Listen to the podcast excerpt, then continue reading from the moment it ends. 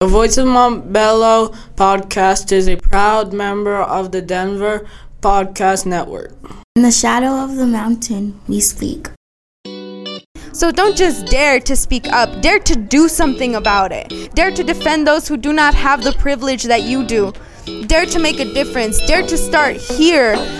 Dare to not just listen to your students. Find ways to amplify your students' voices. Listen to their needs and take action as a result. Let them lead you to have the school that they want. Protect and honor their education, not just by listening to them, but by asking, what can you do? Because oh, the places they will go, and oh, the places they could take you. I dare you not to just acknowledge or showcase their existence, but use it. Use their power, resilience, voice, and movement, because their future depends on your decisions. Forbid yourself to do this without your students. I dare you. That was Mariel Reyes, and this is the Voice of Montbello podcast.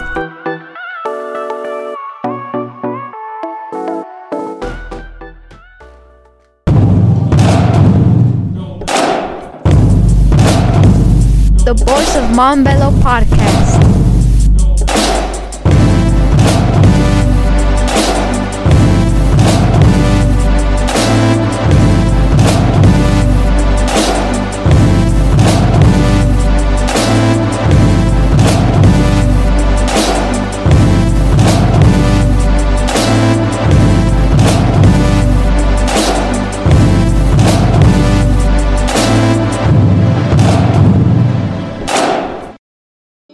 Welcome to the Voice of Montbello podcast. Today we will be interviewing a true hero of Montbello, Mariel Reyes.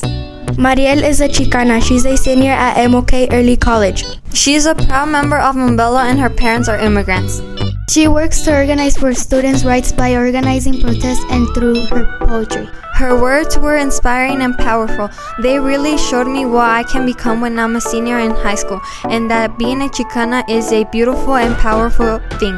Mariel is a great person and is an example to us. She talked about her experience and what it's like to having immigrant parents.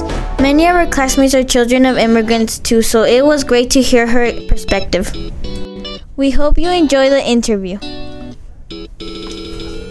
Hello, welcome to the Voice of Montbello podcast. Today we are interviewing Maria. How are you, Maria? I'm good, thank you. Can you tell us a little bit about yourself? Well, I am a senior in high school. I am 17 years old, and I am a first-generation student. How many people know what a first-generation student means? E1. So first-generation student means that I'm the first out of my entire family who's not only going to graduate from high school, but also going to go on to get a college degree. And that's just a little bit about myself. What has been the hardest part of your journey so far? Ooh, it's hard to just pick one.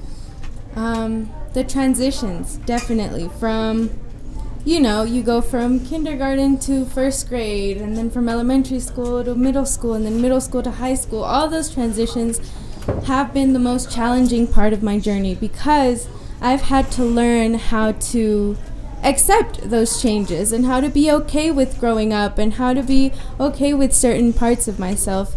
Also self-acceptance, accepting who I am, accepting those changes for what they are and all of the good and the bad that they bring, and having to grow as a person. That's been the most challenging part. Thank you. You're welcome. What inspired you to become a teacher? Students, just like you. Right now, I'm teaching 8th graders some math because they missed out on a whole semester. For a whole semester, they didn't have a teacher. So imagine being in this classroom, and for half of the school year, you don't have a teacher. So those students that I'm teaching now show a lot of happiness when I'm in there, and I know I can teach them, I know they can learn. It brings me joy to see students like you guys doing things like this, learning from people my age. What is your biggest weakness and why? My biggest weakness? Myself.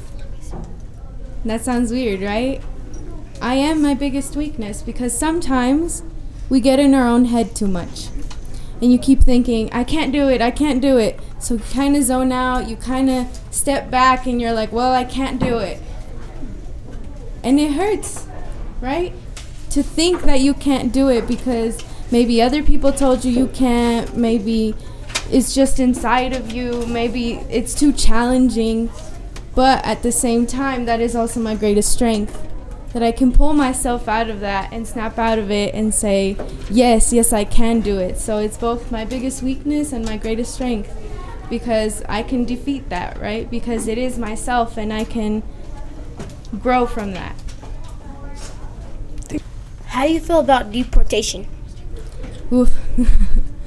That's a good question. I feel like it depends on the situation. Most of the time I feel like it is very unfair, because I have experienced that separation where my uncles and aunts have gotten deported and I haven't seen them in 15 years. So I haven't seen them since I was 2 or 3 years old. And that's really hurtful, because I know these people didn't commit a crime. They weren't in trouble. They just got caught without a piece of paper that tells you, yes, you're a person, you're allowed to live here. I think it's very unfair, but it is also sometimes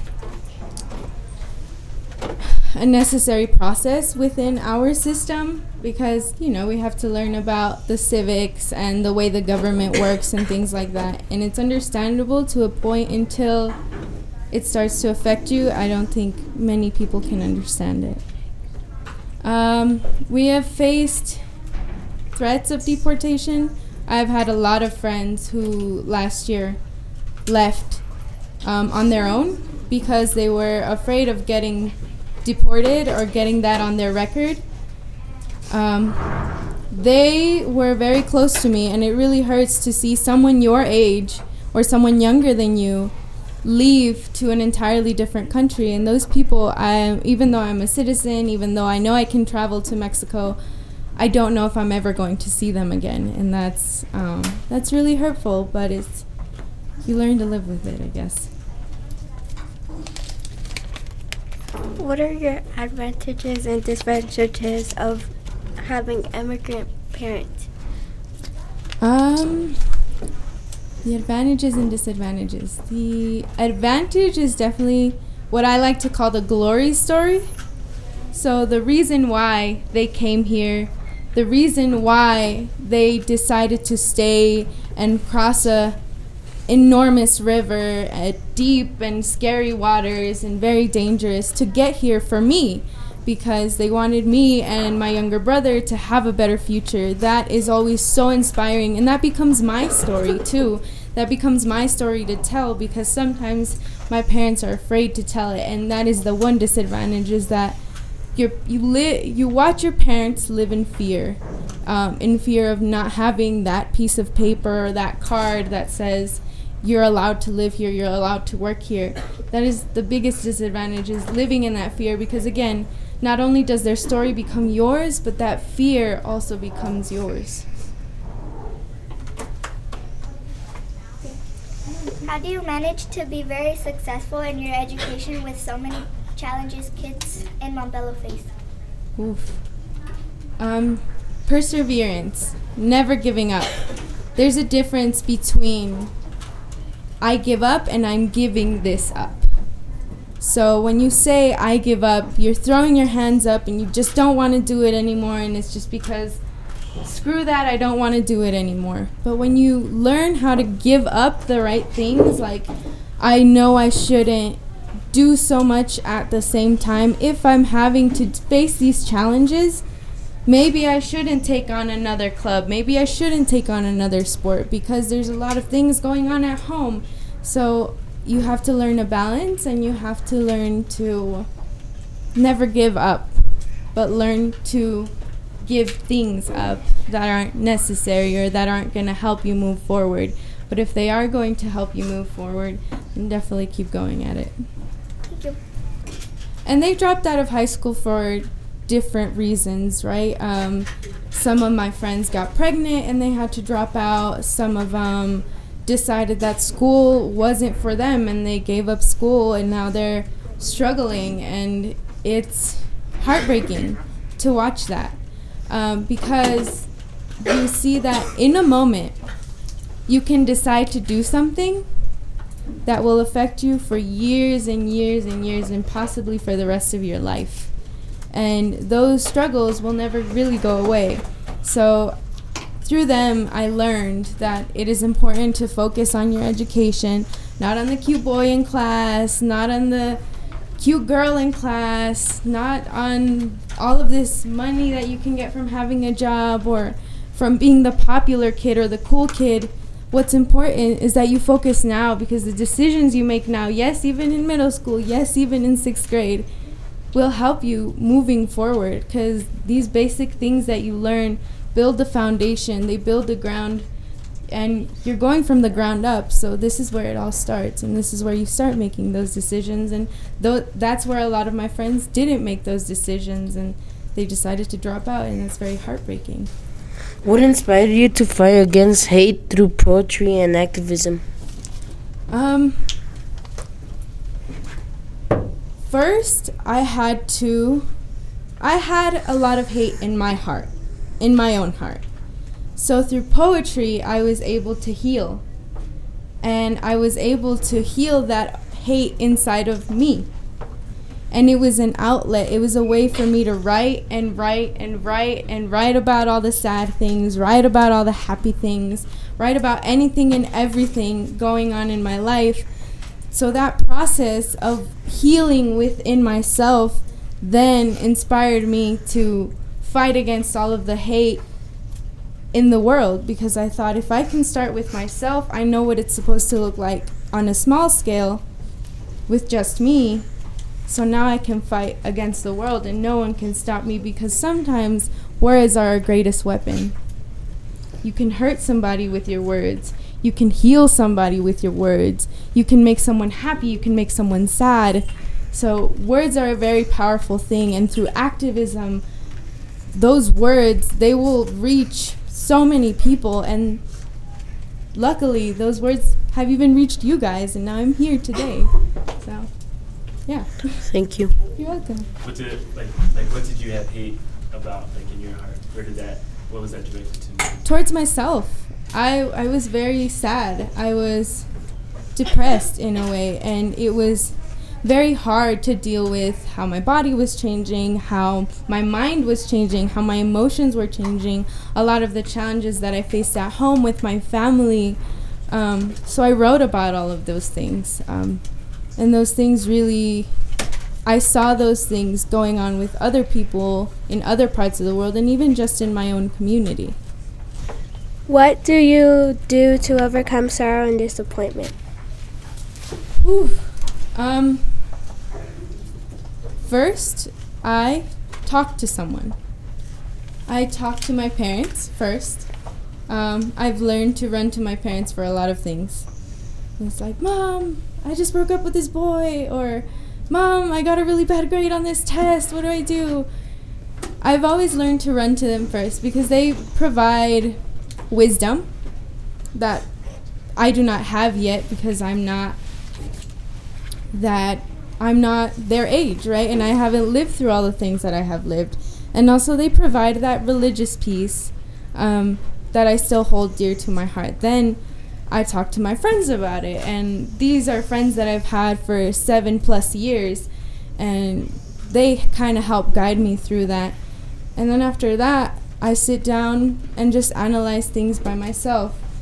Because in a lot of the work that I do, there's a lot of sorrow and disappointment, so much, because you learn how the system works, you learn how people see other people and how much hate there actually is in the world, and that makes you really sad, and that makes you really, really disappointed. But when you sit down and you think about it, is it worth it to stay sad about this thing for forever if it's always going to exist? Or is there room to do something about it? Can I make it better, even if it's just today? That is how I overcome that, thinking, is there a solution? Is there a way I can make this better, even if it's only for now? Do you consider yourself a Chicana, and what does that mean to you? Ooh, wow, that's a really good question. I think it really depends on where I am at. When I go to Mexico and I visit my relatives there, that is when I most feel like a Chicana. And that sounds really weird, right? Because, you know, I'm not in the United States, is where you mostly consider yourself a Chicana. But when I go there, sometimes I don't know how to pronounce certain words. Sometimes I don't know how to say different things, or like a word escapes my head and then I try to explain it and I don't even sound like I know what I'm talking about. So it's there when I most realize that being Chicano means that you have a responsibility to represent not just one but two cultures. You have a responsibility to represent your Mexican side and then your Mexican-American side, what looks completely different from what Mexico looks like, you know? And I think what it ends up meaning to me now is that I am a proud Chicana, because I cannot really identify as either, because I not only have those Mexican Spaniard roots, I also have those Indian roots, right, that came before the Mexican Spaniards.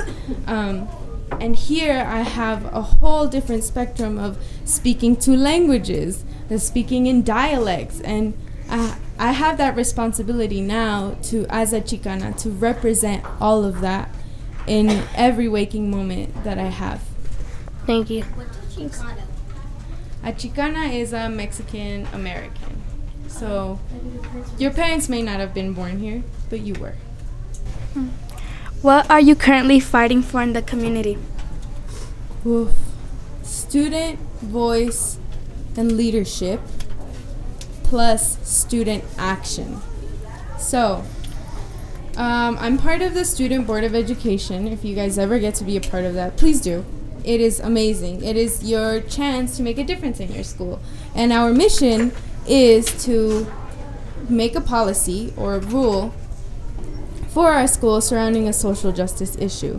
But our biggest focus is student voice and leadership.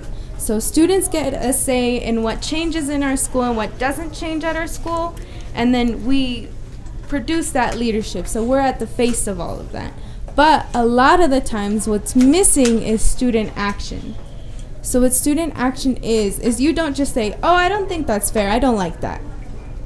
Then what? Right? You do something about it.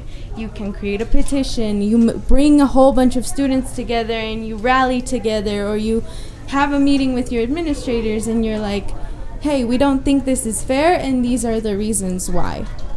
That is one of the biggest things I focus on. And then having the community voice heard, because a lot of the times our parents don't get involved in the decisions that are made either, or they are scared to get involved. Many of them, like mine, because of their immigrant status or because they have this view of school that's like, oh, I went to school and I didn't like it, so I'm just not going to go back. So the biggest thing I'm working on right now is to get students' voices heard, just like you guys, and to getting our parents and our community's voices heard. So there was a board meeting. How many people know what a board meeting is? Right, and so, yes? No, I'm just saying. So our board representatives, right? Our district representatives, they all sit together and they talk about policy changes, they talk about potential changes that will happen within our communities. And they were talking about shared campuses, and there was also a lot of rumors that there would be a new high school in the area, that my school was going to shut down, and it was just very confusing and we didn't have all of the information, and I thought that was really unfair. So I gathered a group of students and we silently protested outside of their office where they meet, and we held up signs saying that our voices were going to be heard, that we were tired of not being filled in or not given this information purposely to keep us quiet, and so that those changes can just happen without our consent or our agreement.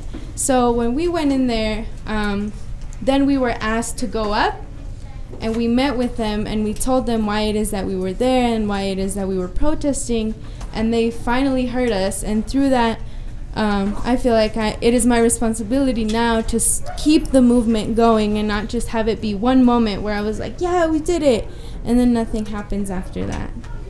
Why do they want to make a square around Montbello and shut down the one in MLK?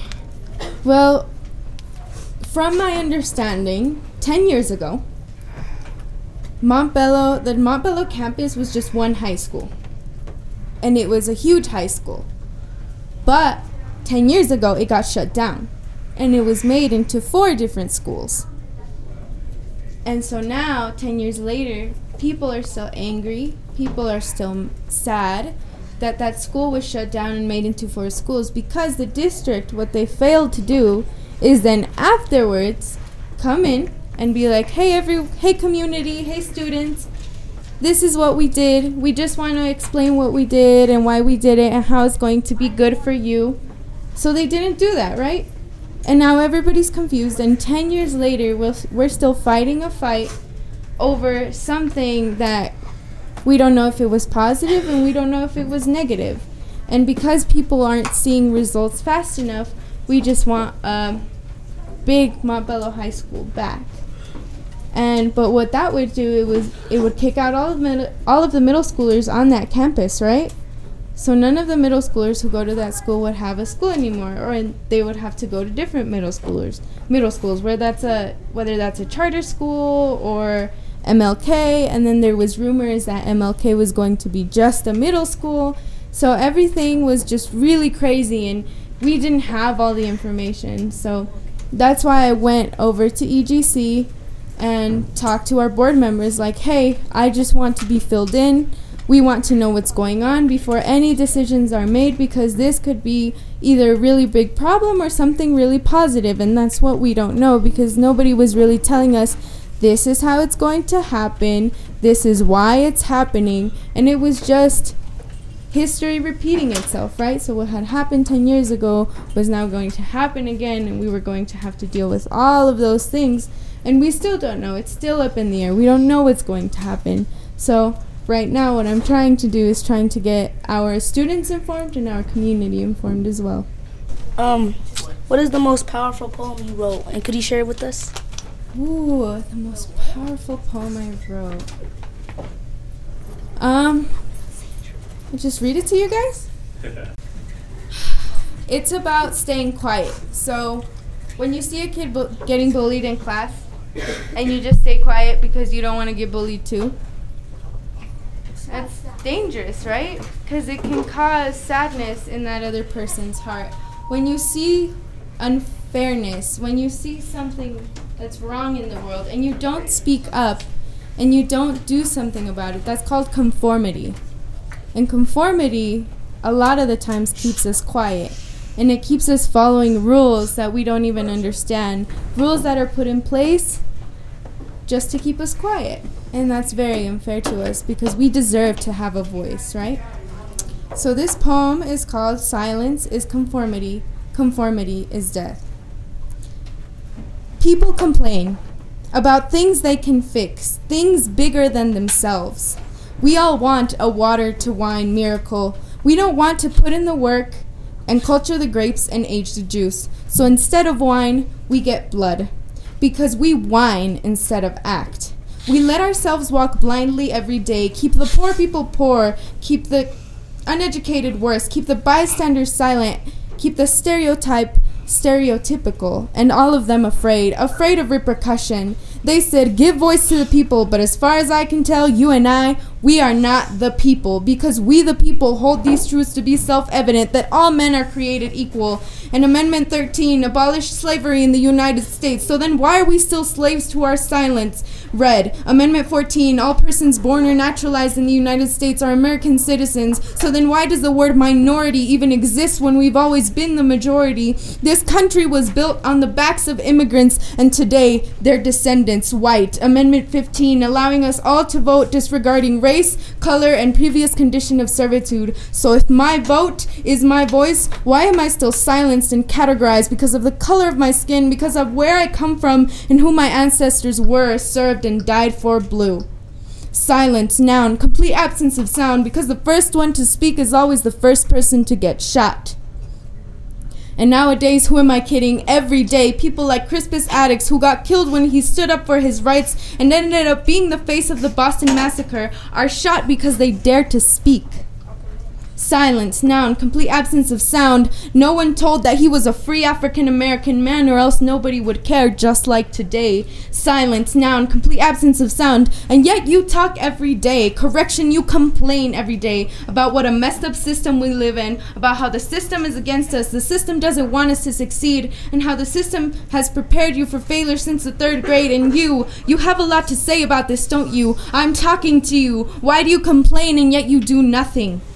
All this talk about change, all this talk about freedom, and no walk to prove that we want it, to prove that we need it. Silence, noun, complete absence of sound. Our voices have been taken, and yes, you do still talk, but your real voice is in your actions. You, my friend, are now what is called a bystander. You, believe it or not, are part of the problem just as much as you don't want to get involved. You'll say, I'm not a racist, yet you have the power to change all of this, but you sit back and what do? Nothing. Conformity, noun, compliance with standards, rule, or law. Conformity, what drives us to say in a shell, what seals the door of our mind, and corks the verbal treasury we hold on our tongues. Conformity, the exact reason as to why we don't get a water-to-wine miracle. We get blood on the streets and a Band-Aid over the broken hearts of families with a loved one at war, mothers whose son was shot by an officer who is one of our own, girls and boys whose innocence is taken from them but never decide to tell, students who are constantly categorized, evaluated, and talked down on because of their race and gender, teachers who burn out every year and are so underappreciated, families who are separated by borders, and so many more that I could be here for days. But we know who we are already, so why tell you what you already know? Minority, noun, the smaller number or part that is less or half of a whole. Minority, and this one has nothing to do with numbers. Those of us who work so hard but are discouraged at the sight of our condition because we are the majority. But our system of hierarchy will continue to use fear and death as a weapon to get us to conform. Our condition is already bad enough, and even so, we do nothing. I guess our voices and our cries were not loud enough, or were muffled under the laughter of prejudice and oppression, and it's just because that's just the way the system works. I go to a school named after the Dr. Martin Luther King Jr. The majority of our school is full of students of color. The day after the election, I led a walkout with the desire to bring hope to our community. Following the footsteps of my Chicano brothers and sisters who walked out in the 60s, I felt proud and hopeful until I looked behind me. One teacher walked out with us. Few were those who followed behind, not even being a third of our school's population. Don't tell me you can't see the irony. I wanted to scream and cry and rage at those who called our movement a waste of time. They said to me, "It is pointless to miss school for this. It's not going to change anything." My heart raced, my blood boiled. And yet I wanted to say, yet it is okay for you to be late to first period every day just because you feel like it. And it's okay to call in sick on Monday when you're really just hungover from Sunday. But I said nothing. I fell to defeat. I let my tears flow. I let myself feel useless and weak. But that was a form of yesterday. And if I want a better tomorrow, I have to be willing to fight today. I don't want to stand up here and say, screw the system, only to walk away and not do anything to make a change. Conformity, noun, compliance with standards, rule, or law. Silence, noun, complete absence of sound. This is truly what causes death. So death to our ancestors and death to their legacy, because we conform and we are silent with our actions, and where no one can see us, screw the system seems to be the catchphrase of the day. How much longer will it take for us to see that we are waging a war against ourselves? Have we forgotten that we are the children of racism? We are the children of black, white, and brown slaves who have not only been slaves to their masters, but slaves to their silence, and continue to do so today. I don't know about you, but I don't want to be another critic. I will be the change. I will say it every day. We are waging a war against ourselves because we are the system.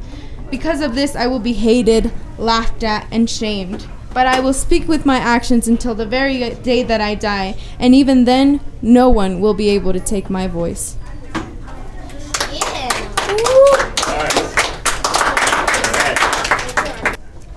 Right now, in the far northeast, we were told that Montbello High School would reopen. So Montbello right now is 4 campuses, or 4 different schools on one campus, and they threatened, or not threatened, but they were proposing that we have just a big Montbello high school again. And that would kick out all of the middle schoolers in that campus and just have one high school. And then there was rumors that my school was going to get shut down and that we were just going to become a middle school, so there was going to be no high school anymore. And a lot of what happened and why there was so much confusion around what that looks like and how that was going to happen is because you guys and your families were not informed and they weren't asked. A lot of the people that are pushing this movement do not have an accurate representation of what our community looks like. So a lot of the Hispanic and Latino voice was not put into this decision making. A lot of the Asian and other voice was not put into this decision. So a lot of what happened is that a lot of families were upset, a lot of students were upset, and there's just no action plan. And the way you guys can get involved is our team is coming up with days where we can have forums, so these educational forums that bring awareness to this cause so everybody can know about it and then everybody can decide how that's going to work. And the way that's going to affect you guys is it's going to affect where you guys decide to go to school, for high school and even for middle school, because, you know, we could be relocated, we could be shut down. A lot of those things are just up in the air right now. So if you guys get informed and then talk about it, like, we don't want our school to be moved or we want this and not that, then great, your voice matters and you have to know that. Another thing that you can focus on right now is gun laws. So a lot of those things we see affecting our community, and not just by school shootings, right? In Montbello, what happens is our suffrage of gun violence is mostly on death by suicide. So a lot of the gun violence that we see here is death by suicide, mostly in males of color and in females of color. And we also see a lot of gang violence associated with gun violence, right? And that is a cause you guys can fight for and push our legislators and write a letter to Congress and be like, you have to do something about this because it's affecting our community so much that we are afraid to even walk outside and we're afraid to go to school. And when there's a threat of a shooting, everybody gets all riled up, right? And your mom starts freaking out, your aunt and uncle start freaking out, your little whoever, right? And so that's a cause you guys can take on as well.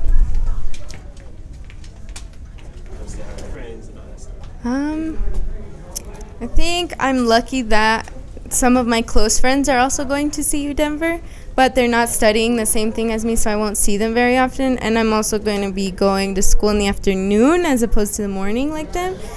And I think in MLK, we're super, super diverse. So you see more than one or two cultures represented, and I think that it's going to be hard not to have that somewhere else because, you know, this is my home. This is what I'm used to. I'm used to seeing faces like yours and smiling every day or being sad or being, like, I don't know, mad. Like, I'm used to seeing all that, and being in a completely new environment, if it's not diverse, I feel like I'm going to feel really uncomfortable because I have been in those situations where I'm the only face of color in a room and you just feel like everybody's staring at you and you don't even want to go and throw something away in the trash can because you feel like everybody's looking at you. But I feel like at the end of the day, if I show up and represent myself and the people I represent, then that level of respect, you will gain it somehow, whether it takes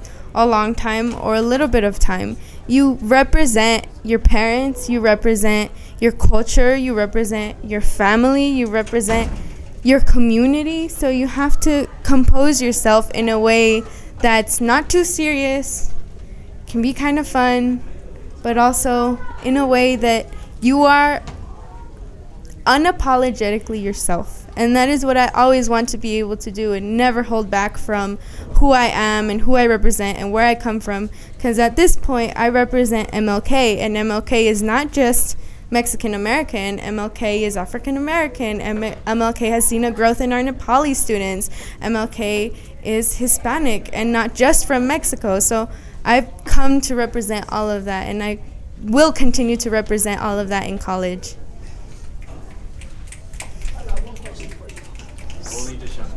So this poem is called Before Validation. So a lot of the times we are not validated as students because we do not have college degrees, because a lot of you haven't even graduated continuated from middle school. I haven't graduated from high school yet. And they don't, a lot of the times the adults become blind to the power that our students have. And yes, I'm going to curse in this poem, but I don't do it just to curse. I do it because it is my emotion in that moment and because I want to express my anger in a way that is representative of who I am. So before validation. My reputation, the aspiring teacher, and my resume. Mariel Reyes Galvez, 17 years of age, senior in high school, first generation. Certifications, none. Degrees, none. Professional experience, part-time 8th grade math teacher, not paid. Additional skills, a heart full of passion and part-time slam poet. But at the end of the day, I was censored. Known as the articulate brown girl with the sassy thing to say.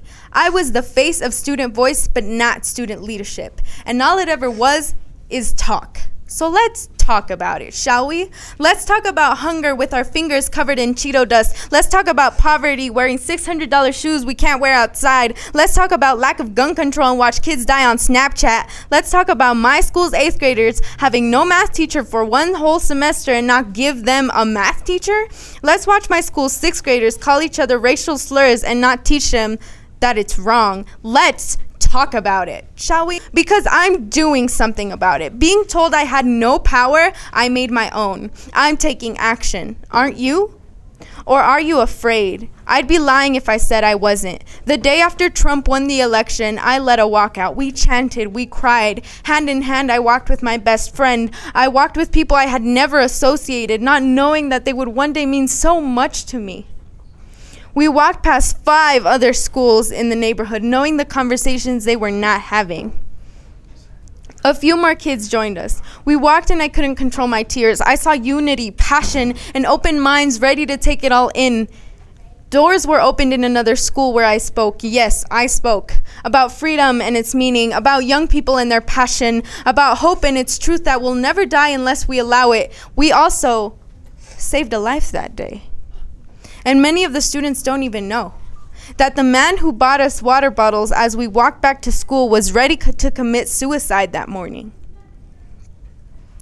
As I talked to him about who I am and why I do what I do, he said that when he saw us, invincible young people, beautiful young people, ready to stand our ground, he was filled with hope.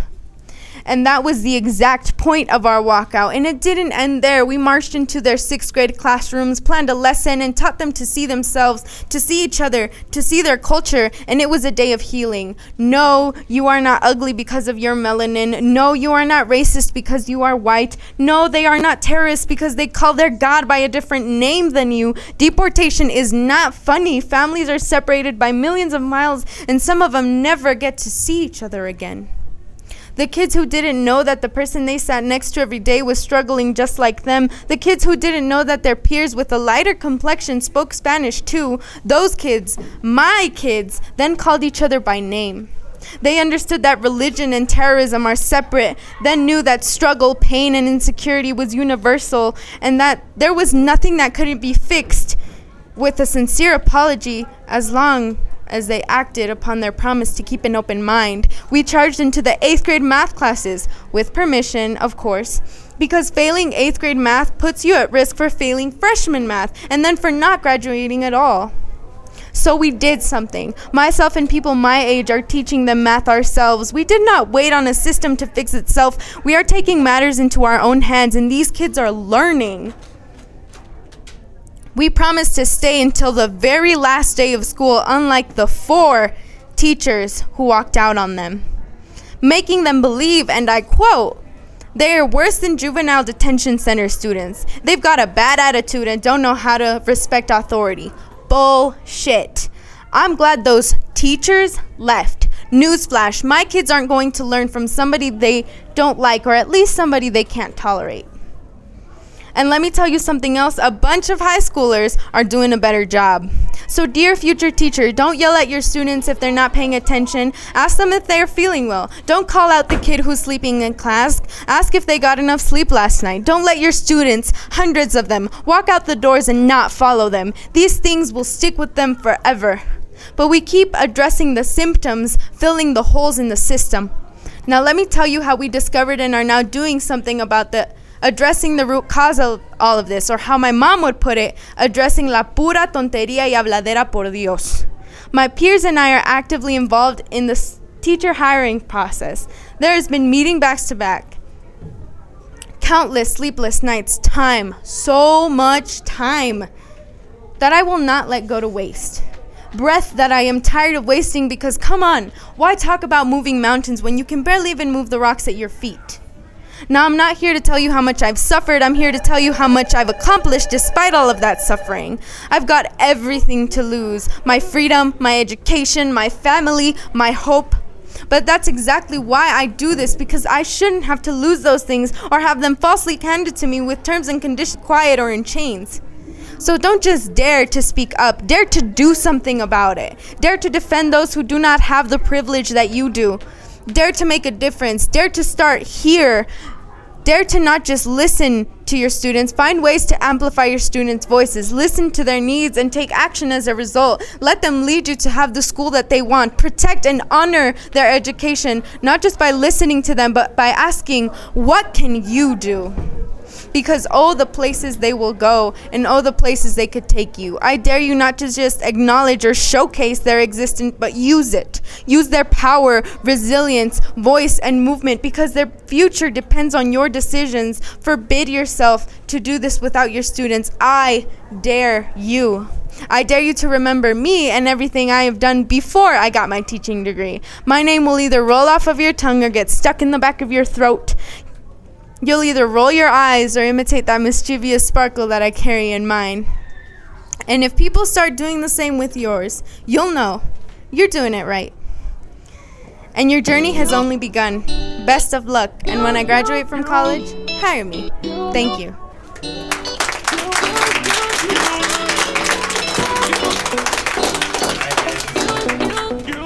you.